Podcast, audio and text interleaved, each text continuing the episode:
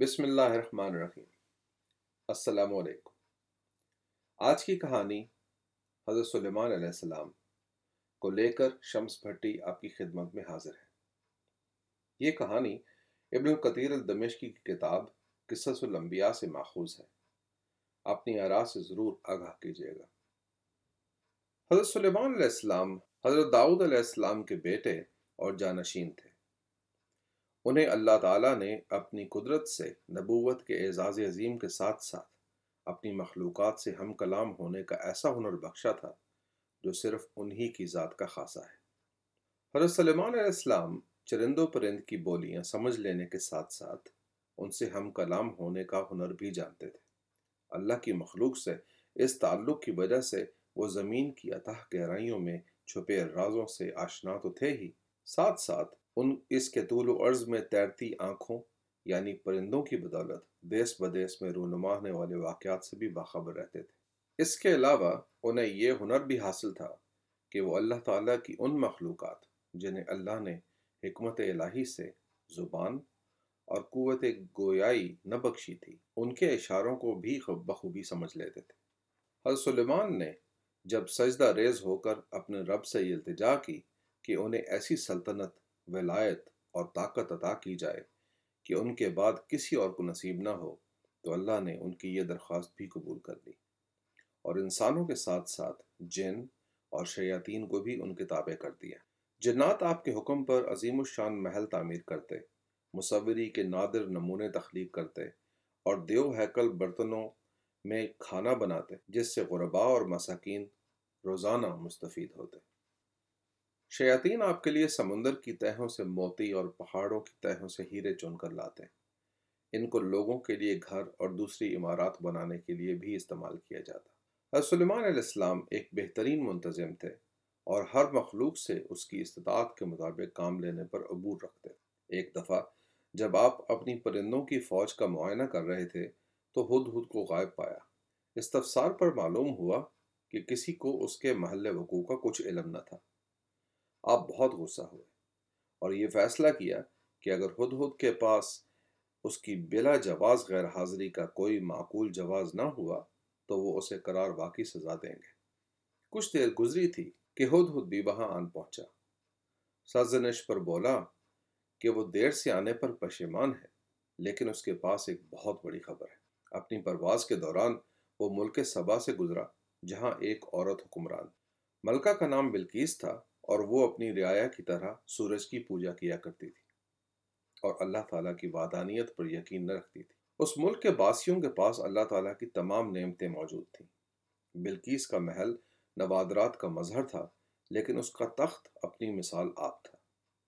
دل فریب کاریگری سے اس وسیع و عریض تخت کے دامن میں ٹانکے ہیرے موتی اور سونے کی تاروں کی حسین نقش و نگار اسے سب سامان و آرائش و وجاہت سے ممتاز کرتے تھے۔ ہد ہد کی یہ بات سن کر حضرت سلیمان علیہ السلام نے ملکہ بلکیس کے نام ایک خط لکھا اور ہد ہد کو خط کے ساتھ فوراً واپس ملک سبا جانے کا حکم دیا۔ آپ نے اسے متنبع کیا کہ خط پہنچانے کے بعد وہ وہی نگرانی پر معمور رہے اور ان کے رد عمل پر نگاہ رکھے۔ خط کا متن اللہ کے بابرکت نام سے شروع کرنے کے بعد ملکہ کو واضح پیغام دیا گیا کہ وہ کسی قسم کی خانہ جنگی سے گریز کرے اور انہیں اپنا بادشاہ تسلیم کرتے ہوئے بحثیت رعایا ان کے دربار میں حاضر ہو۔ ملکہ نے جب یہ خط پڑھا تو فوراً اپنے وزراء کو مشاورت کے لیے بلایا۔ خط کا متن سننے کے بعد اس کے وزراء نے مشورہ دیا کہ انہیں دشمن کا ڈٹ کر مقابلہ کرنا چاہیے۔ انہیں اپنے جنگی ساز و سامان اور اپنی تربیت یافتہ افواج پر بہت زوم تھا۔ البتہ انہوں نے آخری فیصلے کا اختیار ملکہ کو ہی دیا۔ خط کے الفاظ اور پیغام کے لب و لہجے سے ملکہ کو اس بات کا ادراک ہو گیا تھا کہ خط لکھنے والا نہ تو جنگ کے میدان میں پچھاڑا جا سکتا ہے اور نہ ہی دھوکہ دہی سے رام کیا جا سکتا۔ اسے اس بات کا بھی بخوبی اندازہ تھا کہ جب فاتح افواج کسی ملک میں داخل ہوتی تھیں تو رعایا کی جان و مال تو لٹتی ہی تھی۔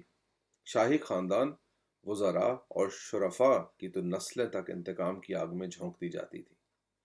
جب اسے یقین ہو گیا کہ حضرت سلیمان علیہ السلام کو روکنا ممکن نہ ہوگا، تو ذلت و رسوائی کے خوف سے اس نے آپ کی طرف دوستی کا ہاتھ بڑھانے کا فیصلہ کیا۔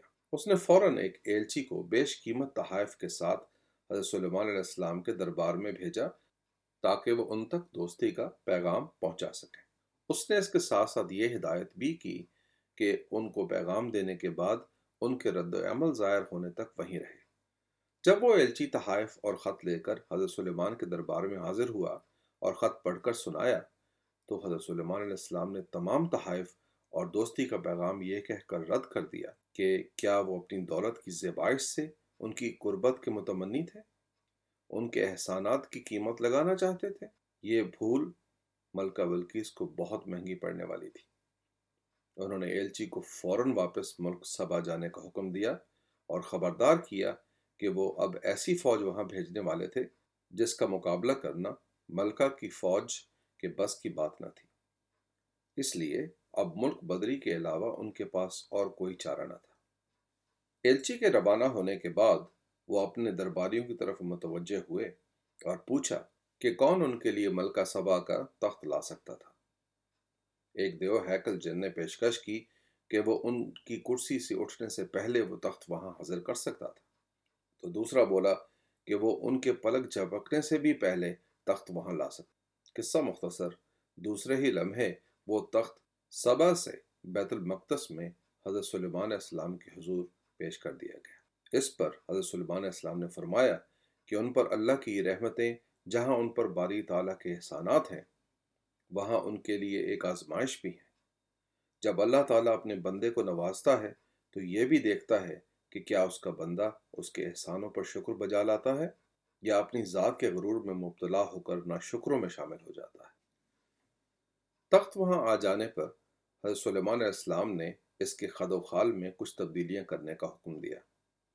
وہ دیکھنا چاہتے تھے کہ جب بلکیس وہاں آئے تو کیا وہ اپنے تخت کو پہچان پائے گی یا نہیں۔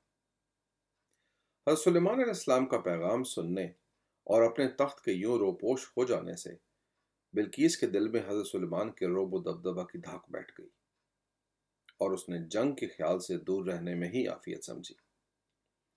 جب طویل مسافر طے کرنے کے بعد وہ حضرت سلیمان علیہ السلام کے دربار میں حاضر ہوئی تو اسے اس کا تخت دکھایا گیا۔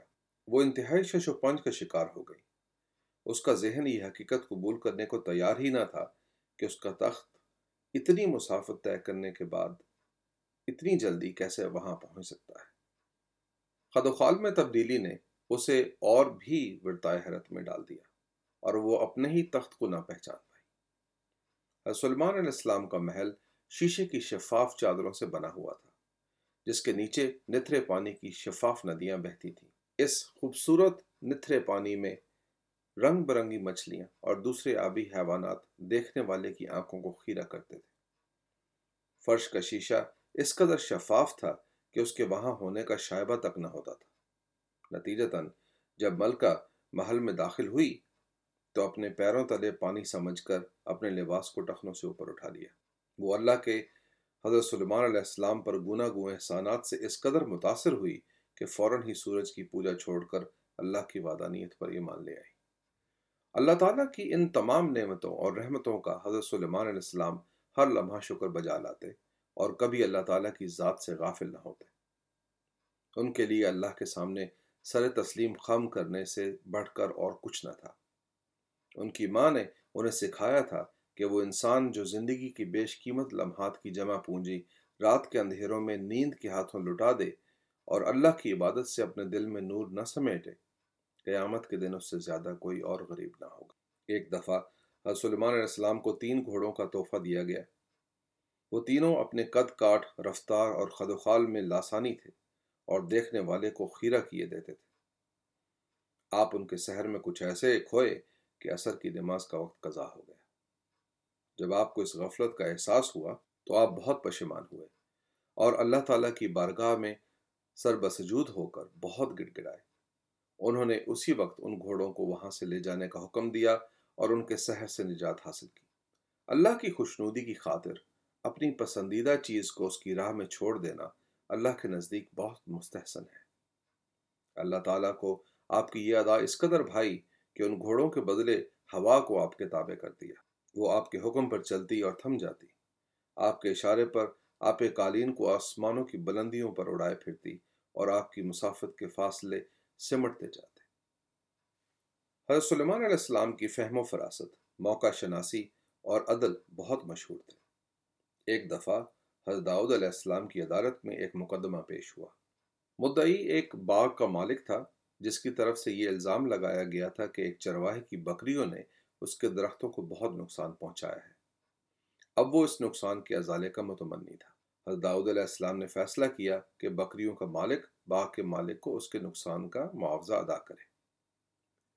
جب حضرت سلیمان علیہ السلام نے اس فیصلے کی بابت سنا تو تجویز دی کہ ان بکریوں کو جنہوں نے باغ کو نقصان پہنچایا، باغ کے مالک کے حوالے کر دینا چاہیے تھا تاکہ اسے باغ پر محنت کا صلہ مل جاتا۔ حضرت داؤد علیہ السلام نے اس مشورے پر عمل کرتے ہوئے بکریاں باغ کے مالک کے حوالے کرنے کا حکم دیا۔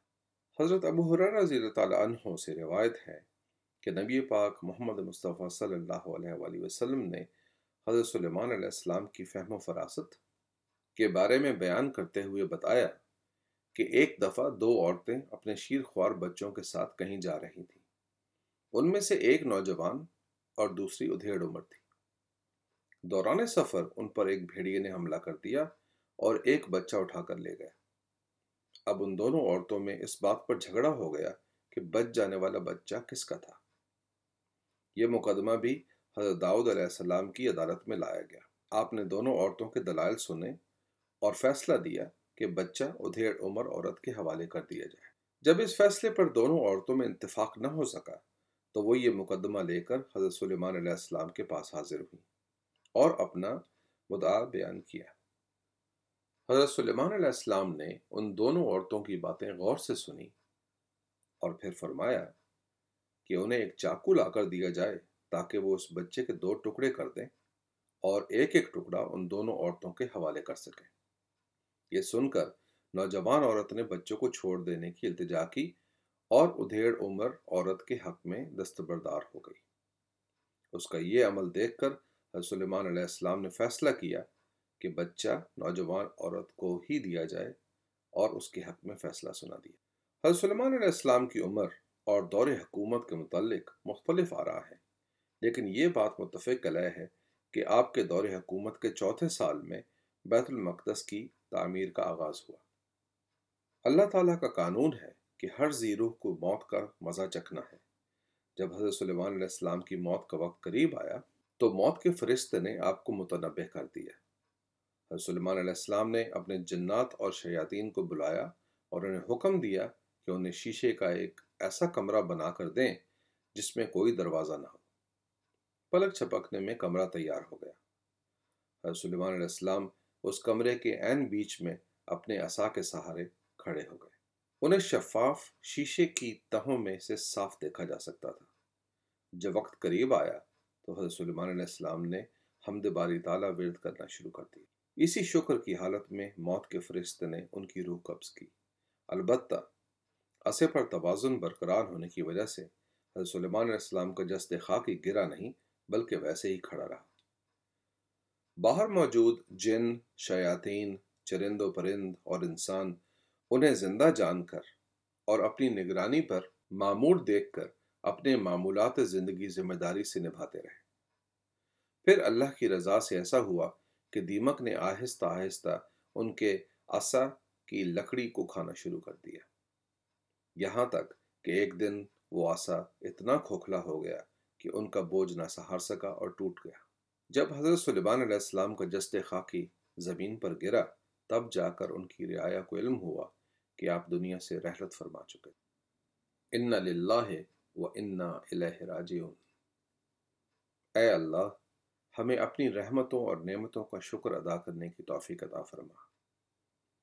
اے اللہ، ہمیں توفیق دے کہ ہم اس فانی دنیا کی راحتوں اور آسائشوں کے زیر اثر تیری ذات، تیرے احکامات اور یوم آخرت کی جواب دہی سے غافل نہ ہوں۔ اے اللہ، تو ہی عزت دینے والا ہے اور تو ہی عزتوں کو قائم رکھنے والا ہے۔ اس دنیا میں بھی اپنے نام کی نسبت سے عزت عطا فرما اور جب ہم اس دنیا سے انتقال کر جائیں تو ہمارے نیک اعمال ہمارے لیے باعث عزت بنے۔ اے اللہ، ہم تیری ہی عبادت کرتے ہیں اور تری سے ہی مدد مانگتے ہیں۔ ہمارے گناہوں کو معاف فرما کر ہم پر اپنی رحمت نازل فرما اور ہمیشہ سرات المستقیم پر چلنے کی توفیق عطا فرما۔ آمین۔